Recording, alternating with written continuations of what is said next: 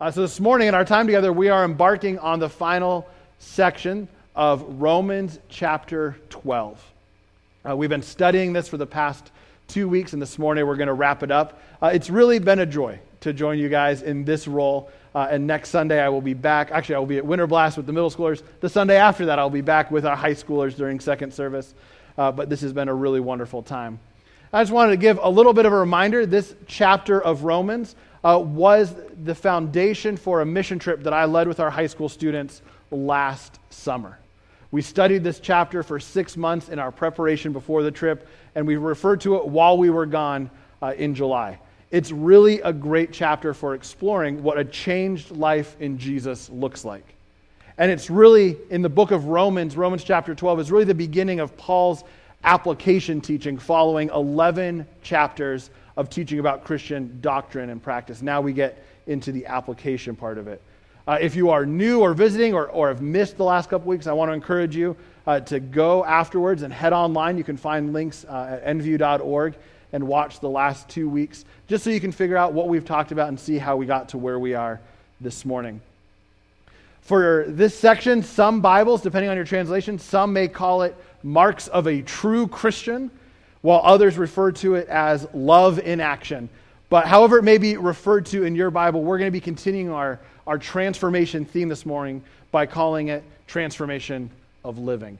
Uh, and to help lay the foundation for this morning to be able to see what the text says, uh, we've each uh, week have had different leaders from our student ministry come up and read for us.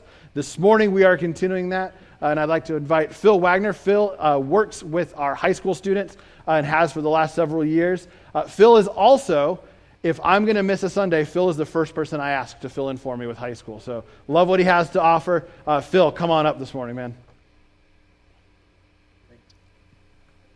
Woo. Yeah, woo! Well, I feel like that gives me five seconds to plug. Uh, you know, if you if you are looking for a way to get connected and grow, the best advice my family ever got from Steve was uh, get connected, join you know join the iGroups, uh, bring your story, bring your experience, and just jump in. Uh, it's such a blessing to them and to you. So, uh, the cook said it, and I agree. I love it. Yeah, uh, absolutely. So, all right. Uh, chapter 12, verse 9. Let love be genuine. Abhor what is evil, hold fast to what is good. Love one another with brotherly affection. Outdo one another in showing honor. Do not be slothful in zeal. Be fervent in spirit. Serve the Lord. Rejoice in hope be patient in tribulation, be constant in prayer. Contribute to the needs of the saints, and seek to show hospitality. Bless those who persecute you, bless and do not curse them. Rejoice with those who rejoice, weep with those who weep. live in harmony with one another. Do not be haughty, but associate with the lowly. Never be wise in your own sight. Repay no one evil for evil, but give thought to do what is honorable in the sight of all. If possible, so far as it depends on you, live peaceably with all.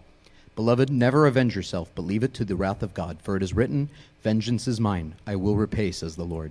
To the contrary, if your enemy is hungry, feed him. If he is thirsty, give him something to drink. For by doing so, you will, be, you will heap burning coals on his head. Do not be overcome by evil, but overcome evil with good. Awesome. Thanks, Phil. Hey, let's go before the Lord in a word of prayer this morning. Jesus, once again, I thank you for your servant Paul and his obedience to you and the demonstration of a life changed in you that he provides, Lord. And now, as he uh, encourages us, even 2,000 years ago, may we listen to his words that are really yours. And may we be challenged and encouraged this morning to live in a manner that's different as we seek this continual transformation uh, made only possible through you and through your Spirit. Be with us this morning, Lord, in your Son's name. Amen. So, this, this section, this third section of Romans 12, uh, at summary, is really a description of the type of life that is pleasing to God. And as we look back and review to weeks one and two, we see that this section is really a ripple effect of the transformed mind and the transformed self. In week one, we looked at allowing the Holy Spirit to transform our minds. And from there, the ripple carries forward into a transformation of our very selves, the very way that we live out our life. This is because as we allow the Holy Spirit to transform us, we develop a heart in line with the will of God. We begin to recognize that we need to be living different than the world around us. We see that as the Holy Spirit transforms us to be more like Jesus, He also equips us for this partnership in ministry with Him. This equipping through the development of, of spiritual gifts requires that we allow our entire selves to be transformed and changed by the Spirit of God. And now we arrive at the transformation of the way we live and interact with others. To follow Jesus is to be different than the world around us, and that is a very good thing.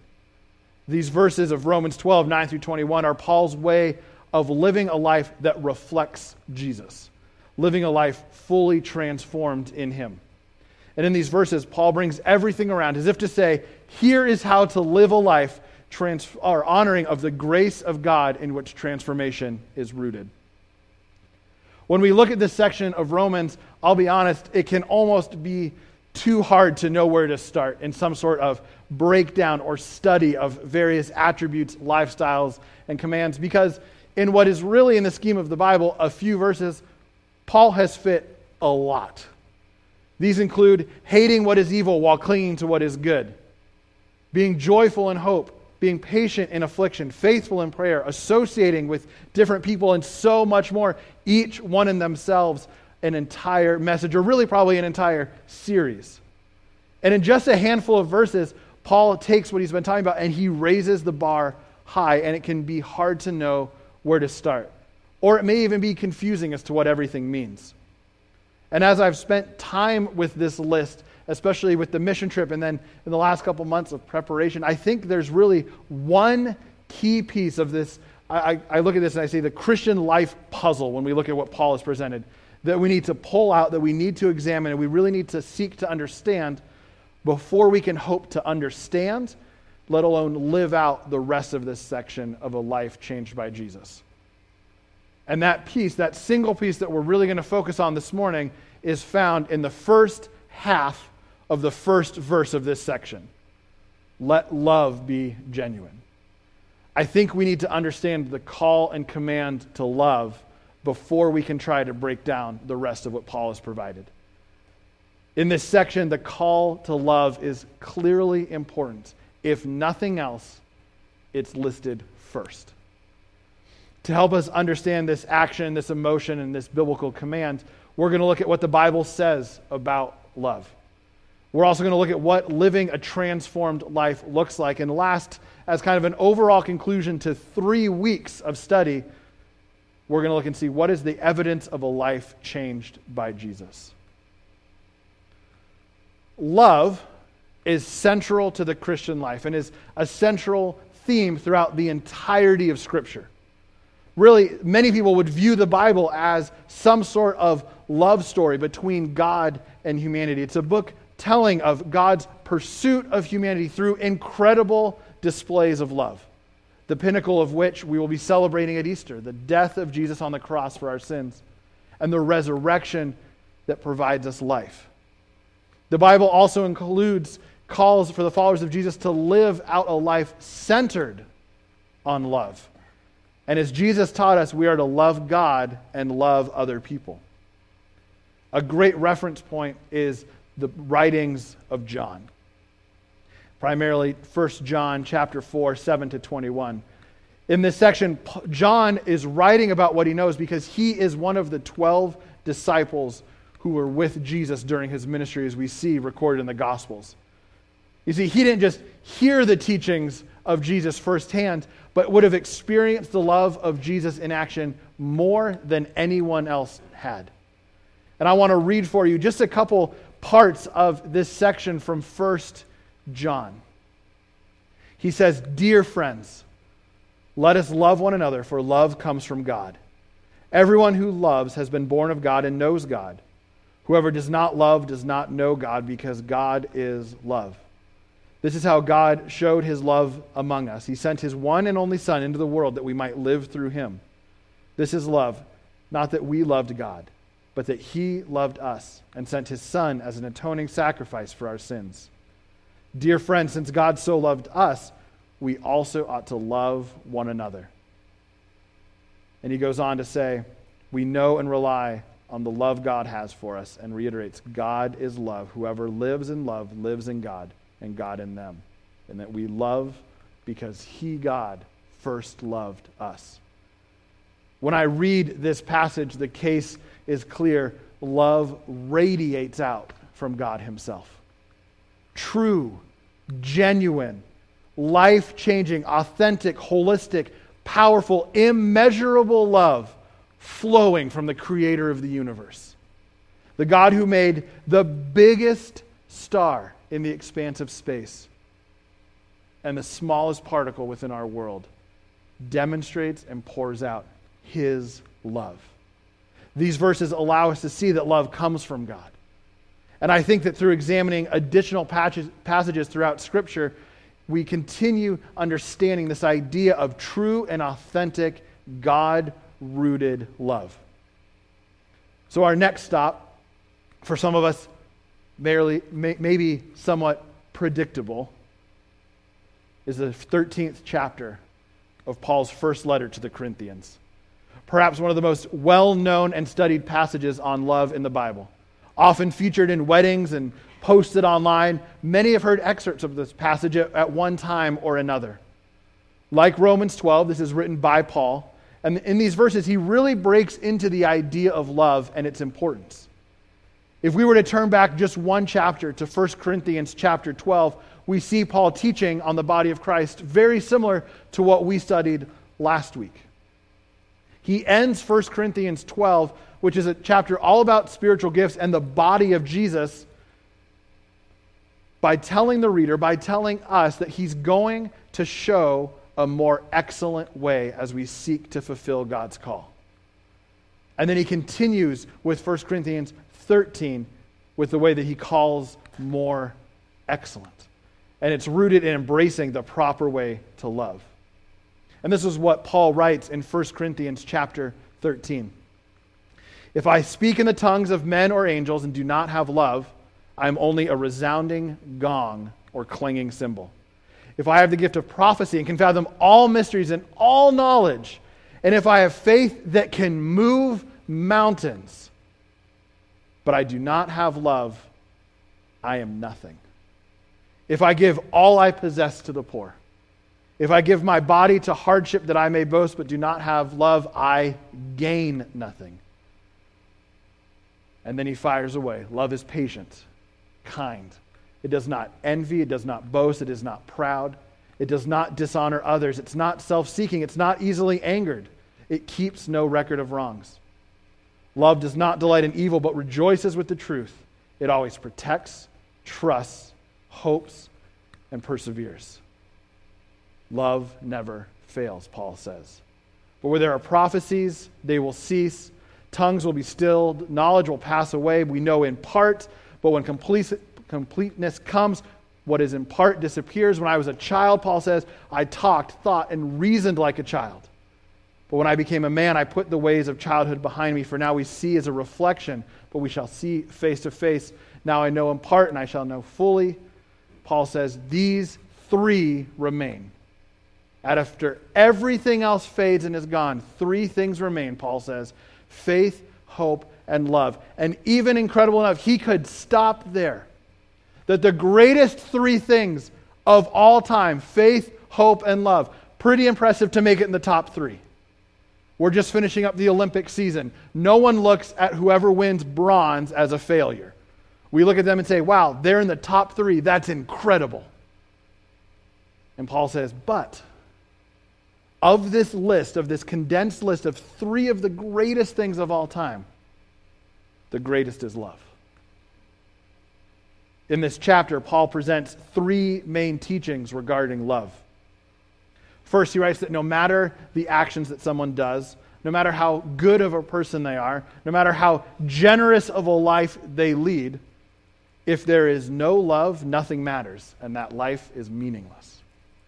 In fact, he writes that speech without love is the same as a clanging cymbal. He says that without love, he himself is nothing, has gained nothing, regardless of his life, his words, his faith, or his accomplishments.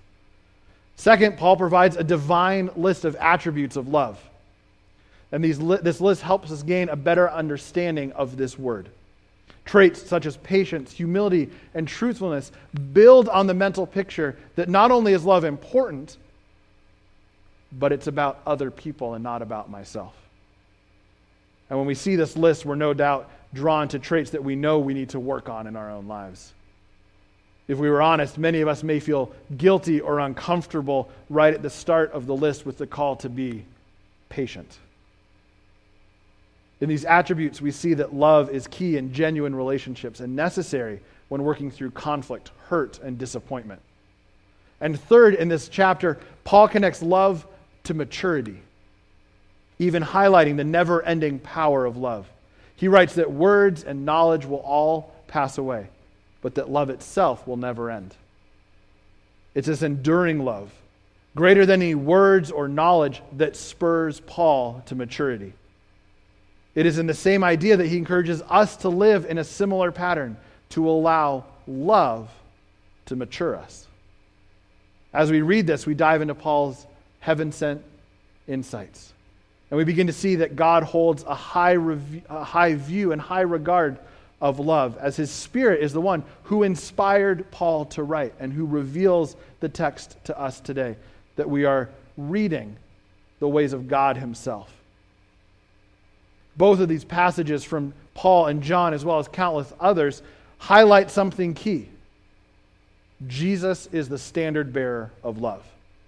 Both Paul and John have referenced how important love is to God, and now it's important for us to examine the life and teachings of Jesus himself to understand it more this morning. And so we're going to go on just a brief biblical journey together. We're going to examine several teachings from Jesus, the Messiah himself. The four Gospels, Matthew, Mark, Luke, and John, provide incredible accounts of the ministry of Jesus. These accounts include various teachings, teachings that build upon and fulfill Old Testament law as Jesus establishes a new covenant, a new promise for those who seek to live his way. Throughout the Gospels, we better understand God himself through the character, nature, and person of Jesus as well as understand God's heart for his people and commands for how to live a transformed life. So it shouldn't surprise us to discover that Jesus taught about love during his ministry. Let's pull together some of the teachings of Jesus on this topic and on this idea of love as we continue to seek and understand it to what Paul is urging us to do in Romans 12. So, first we have Matthew chapter 5. And in it, Jesus tells the people listening, You have heard it say, said, Love your neighbor and hate your enemy. But I tell you, love your enemies and pray for those who persecute you, that you may be children of your Father in heaven. He causes his sun to rise on the evil and the good, and sends rain on the righteous and the unrighteous. If you love those who love you, what reward will you get? Are not even the tax collectors doing that? And if you greet only your own people, what are you doing more than others? Do not even pagans do that? Be perfect, therefore Jesus says, as your heavenly Father is perfect. And here, Jesus is challenging the notion of who we are to love.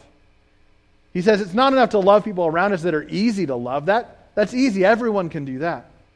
But he says we're called to love everyone, even and especially those we consider enemies and persecutors. Maybe strong language for us today, but love those that we don't get along with, that we find difficult. Not that you need to be best friends with everyone you encounter, but love be the prominent emotion and action displayed as we represent Jesus to everyone we encounter. Next, if we turn the pages to Matthew 22, we encounter a situation in which Jesus is getting questioned. In this situation, Jesus has silenced the Sadducees, and now the Pharisees are they're like, it's our turn to question and catch this man who claims to be God. And it says one of them, an expert in the law, meaning he knows the old, what we would call the Old Testament, tested Jesus with a question. He said, Teacher. He doesn't mean teacher in a nice sense right here. Which is the greatest commandment in the law? He's trying to catch him. All right. You know it all? Tell us. And Jesus replied, Love the Lord your God with all your heart, with all your soul, and with all your mind. This is the first and greatest commandment. And Jesus continues. He says, The second is like it love your neighbor as yourself. As he's being questioned about the laws in the Old Testament and which is the greatest, Jesus responds in a manner that gives a glimpse into his desire for humanity. he clearly teaches, providing essentially what is a summary of the entire biblical law that we are to love God as Lord with everything, and that right behind that, we're to love other people. We need to give God everything. And then we need to treat people in the same manner in which we would want to be treated. But it doesn't stop there. John records this uh, as Jesus is teaching. Jesus said, Now the Son of Man is glorified, and God is glorified in him. If God is glorified in him, God will glorify the Son in himself and will glorify him at once. And he continues, says, My children, I will be with you only a little longer. You will look for me. And just as I told the Jews, so I tell you now, where I'm going, you cannot come. A new commandment I give you love one another. As I have loved you, so you must love one another. By this, everyone will know that you are my disciples if you love one another. Jesus tells his disciples that people will know they are part of his family, kind of his inner circle, not by how big their Bible is, not by how extensive their collection of theological books and, and records are, not by the size of their tax write off at the end of the year for how generously they poured out in contributions. Jesus says that people will know they are the followers of Jesus simply by the way they love one another. Even more than how they love those outside the body, Jesus is teaching the way the members love one another will tell people more about whose they are and what they're about than anything else. Jesus is emphasizing that the main part of life with him is love. And this continues in, in John chapter 15. Jesus says, My command is this love each other as I have loved you. He says, Greater love has no one than this to lay down one's life for one's friends. You are my friends if, I, if you do what I commanded. He says, I no longer call you servants because a servant does not know his master's business. Instead, I have called you friends. For everything that I learned from my Father, I have made known to you. You did not choose me, but I chose and appointed you that you might go and bear fruit, fruit that will last, so that whatever you ask in my name, the Father will give you. And he says, This is my command love each other. In these verses, Jesus is commanding his followers to love one another, not just in a manner that is default or comfortable, but in the same way in which Jesus himself loved them during his ministry. He tells them that there's no greater love than laying down one's life for a friend. Now, I don't think he's only talking about the literal act of dying from someone, although that is an incredible act of love. I think, too, is the idea of daily laying down one's life for the sake of others. And I find myself wondering when was the last time I allowed myself to be inconvenienced by somebody? When was the last time I allowed my plans to be set aside for the good of someone else? How have I shown love by laying down my life daily for other people?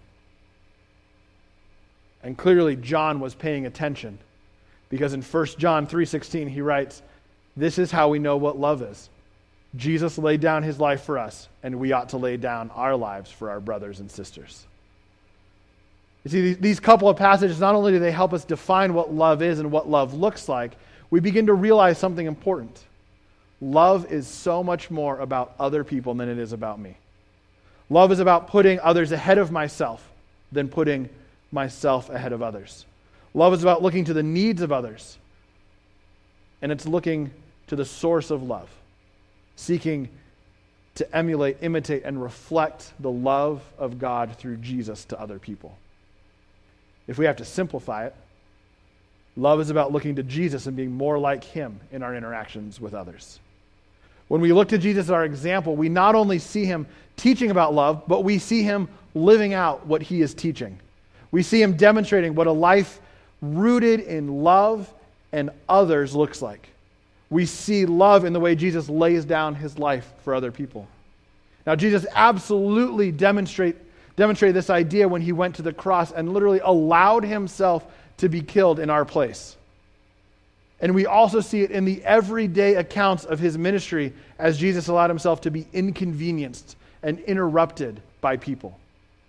Jesus demonstrated that love is centered in daily surrendering one's life for the sake of others.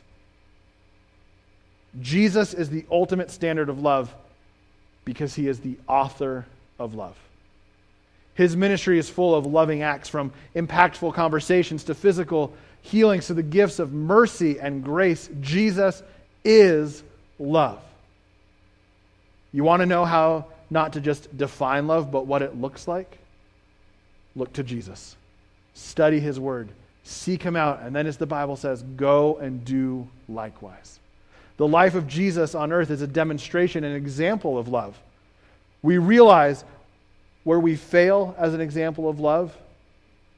If we use Paul's definition in 1 Corinthians 13 and realize we can't hold up to that, we realize that where we fall short, Jesus succeeds. Because as we relook at 1 Corinthians 13, we realize it's actually a list of traits of Jesus himself. So, what does the Bible say about love? It says that Jesus is the standard and the example, and that to follow him is to love like him. And to define love is to define God himself.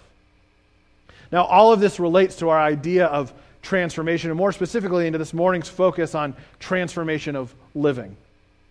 As we talk through different aspects, definitions, and examples of love, I think we can quickly see that the way of Christianity, or the way Christianity, Jesus, and the Bible define love, is different than how the world defines or exemplifies love. Where the world insists on its own way, Jesus like love insists on the way of other people. Where the world is more concerned about I and what brings me happiness, Jesus like love is more concerned about the needs of other people over myself. Wrapped up in this process of transformation is is a needed transformation of how we live, which includes how we view love and actually live out love in our daily lives and interactions with other people. When we look back on the last couple of weeks of walking through Romans 12 together, we begin to see the transformation process in full swing.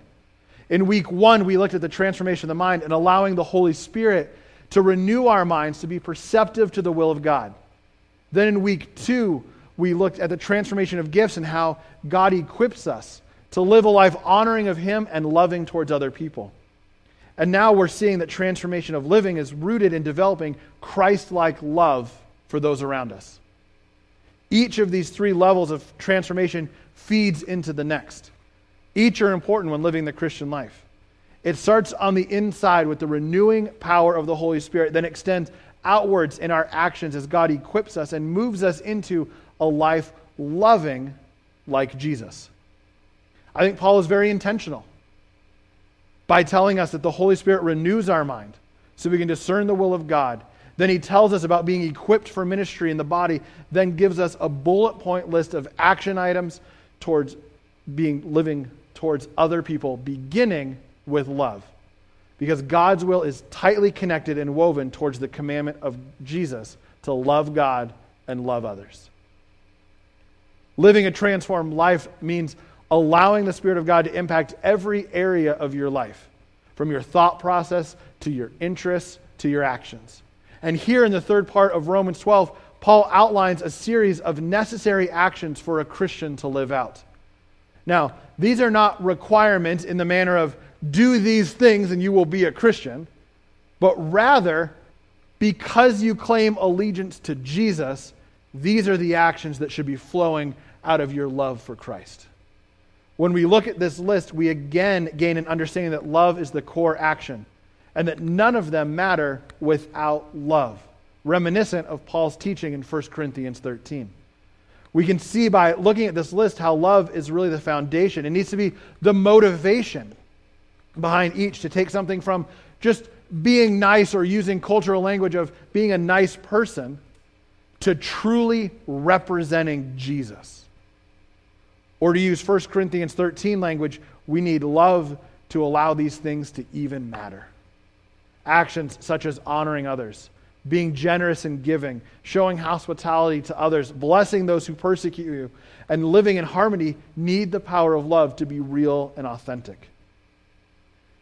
This list from the end of Romans 12 is not just some list Paul's produced of his view of an idealistic world. Rather, Paul understands the heart of Jesus and is urging people, to use his language at the beginning of 12, urging people to live how Jesus has called his people to live. Paul's writings are implications for the Christian's life, both in the body of Christ and in relation to the secular world.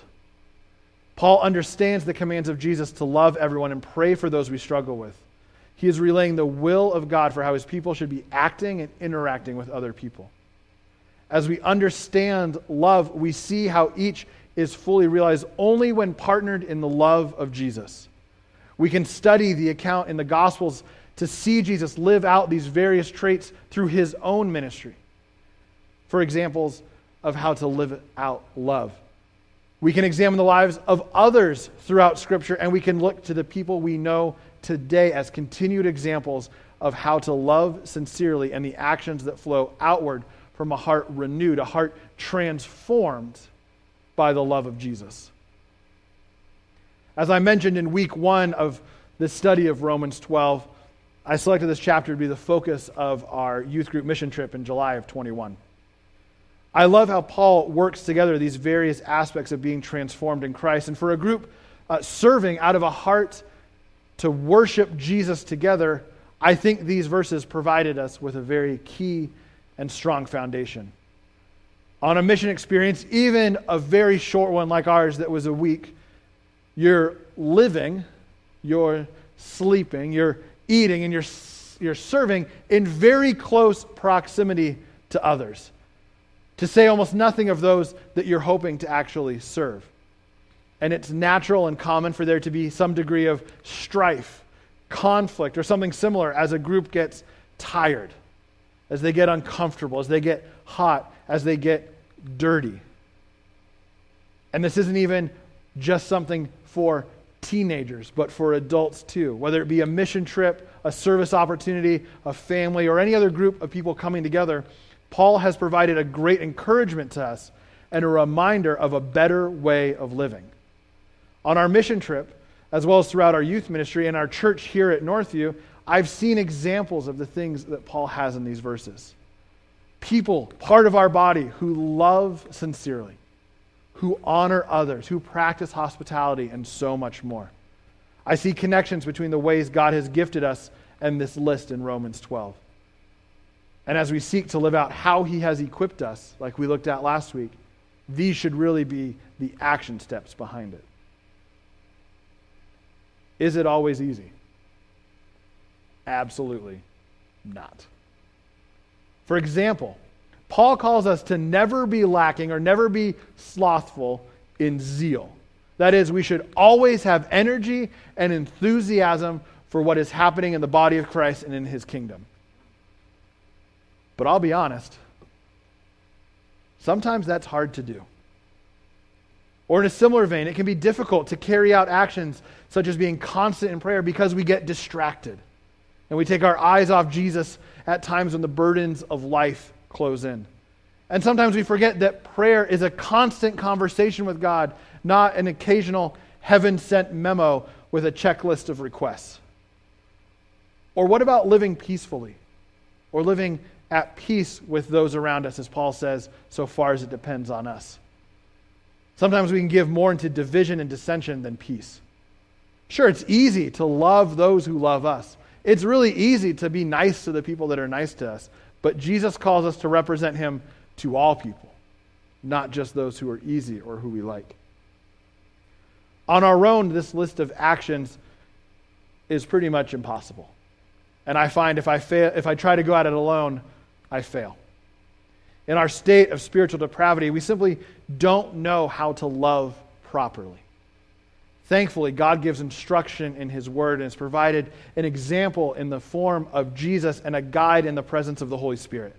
We need the transformative power of the Spirit to be our guide, to be our teacher as we seek to live out the way Jesus has called us to live, the life He demonstrated to us. We need to embrace love for one another, those in the family of God, as well as those in the community around us who don't yet know Him. I want to encourage you, examine this list. Even Write it out and highlight what stands out to you. What areas and actions do you need the Holy Spirit to be transforming within you? What aspects of living as a Christian come easier to you? and which do you find more difficult or even impossible? When we live a life of worship, when we recognize our gifts and use them, when we allow the Holy Spirit to transform every part of us, when we let love be genuine in the manner in which we interact with others, what's the evidence? How do we know if someone has been transformed by the Holy Spirit? What do we see and what do we draw on as evidence of everything we've been talking about over the last couple of weeks? When we embrace and live out the biblical view of love through a personal relationship of Jesus, turns out there's a lot of evidence of that life change. And thankfully, Paul, who continues to be our teacher throughout this entire thing, puts together a very convenient list for us to use as a reference point. A list of what he calls fruit in the life of a person transformed by Jesus and living out what we've been talking about. Fruit being the evidence of life change or the outward evidence of a changed inside. Let's see what Paul's list of fruit of the Spirit is in Galatians chapter 5. And he just lists it simply. It says, The fruit of the Spirit, the evidence of the Spirit, the evidence of a transformed life is love, joy, peace, patience, kindness, goodness, faithfulness, gentleness, and self control. Against such things there is no law. Those who belong to Christ Jesus have crucified the flesh with its passions and desires. Since we live by the Spirit, let us keep in step with the Spirit. Let us not become conceited, provoking and envying one another. This list from Paul, which I don't really, I've never really understood why, but even in the church setting, the fruit of the Spirit is often seen as more feministic, and, and, and guys sometimes have a hard time viewing it. I don't really get that because this is a list of attributes of someone who has been transformed, who has been changed by Jesus, by the Spirit of God. Jesus demonstrated all of these in his ministry, furthering the importance of studying the life of Jesus. And I just want to provide, just in a, a quick bullet point format, just some definitions or some insights into each of these just so we can have a common understanding. Love, first, the greatest quality that most reflects God Himself. And it's from love that everything else flows, and in love, everything else is realized. Joy, the center of the Christian's life, not fleeting happiness, but joy rooted in God's gifts of mercy and grace. The Bible even calls us, as the followers of Jesus, to be joyful in everything, even when things are difficult peace tied with forgiveness and reconciliation. Paul urges us to live in peace as much as it depends on us, not intentionally causing division with others. And patience is really an act of surrender to God's timing and God's plan over our own, as well as bearing with difficult people or hard situations while maintaining Christ like composure. Kindness and goodness directed at the needs of others over self living to aid and help others, to be sympathetic as well as generous in our actions and our time and more. Faithfulness, reflecting God's faithfulness as we strive to follow through and be honest and trustworthy. Gentleness reflects resting in God and being an encouragement to others, not being a driving force in people's lives, but being someone that's safe and comforting. And self control, evidence of standing firm against the desires of the flesh and not conforming to the world being restrained, holding oneself back from acting on evil desires, being calm and level headed. Now, there's plenty of other definitions, and I'm sure you have your own. There's different insights and focuses, but we see how they reflect Jesus and they place others first. I'm thankful for the Messiah we have who demonstrates and teaches us these actions, a model that we can learn from. This list isn't feminine, it isn't masculine. This is a list of Jesus. And at the center of it is love. You will be known by the way you love, by how you love everyone you encounter, for that is the way of Jesus, the motivation of the Spirit, and the will of God. And that you love Him with everything you have, and you love others more than yourself. So, how do we do this? What action steps do we take on this idea of loving God and loving others? First, we embrace the love of Jesus for ourselves, that we allow it to permeate us and change us as we step into a personal relationship with Him. Through that, we partner with the Holy Spirit in a desire to be transformed, as Romans 12 has been focusing and emphasizing. And through that, we seek after the will of God. And as those things are happening in our life, we look for ways to serve and love others while giving honor and praise to God Himself. And at the center of it, we keep the main thing the main thing. We love God and love others. To use the Romans 12 language, let this be your spiritual worship to God. Imagine a church family known for its love, not for being divided on different topics, current issues, or, or doctrinal differences that are down the ladder but imagine a church body that held fast to what is good, as Paul says, that didn't leave room or space for what is evil. A church body that competed in showing honor to one another, that contributed to the needs of the saints joyfully, that served the Lord, that showed hospitality to everybody, that picked peace over division, that rejoiced and wept together, that sought to overcome evil with good, and at the center of it, to keep love genuine and be a reflection of God's love for people. I think we can be that. And I think as a church body, I think in many ways we are that. And many of you serve as an example of Romans 12 to me and in my own life and walk with Jesus. While I still think we also have areas to grow and continuously be transformed in. I'd like to invite the worship team to come back up as we prepare to close together this morning. I want to encourage us as a church to not grow weary. And I know there are so many areas in life that we are weary in right now. There are things happening in our culture and in our world that have caused fatigue, that have caused division, and even isolation. So let's keep making the main thing the main thing and seek ways to love and support one another to help guests feel at home wherever and however that looks like. And through it all, to grow closer to Jesus. To bookend this third section of Romans 12, to teach what Paul has at the beginning and the end of it, let our love be genuine and may we overcome evil with good.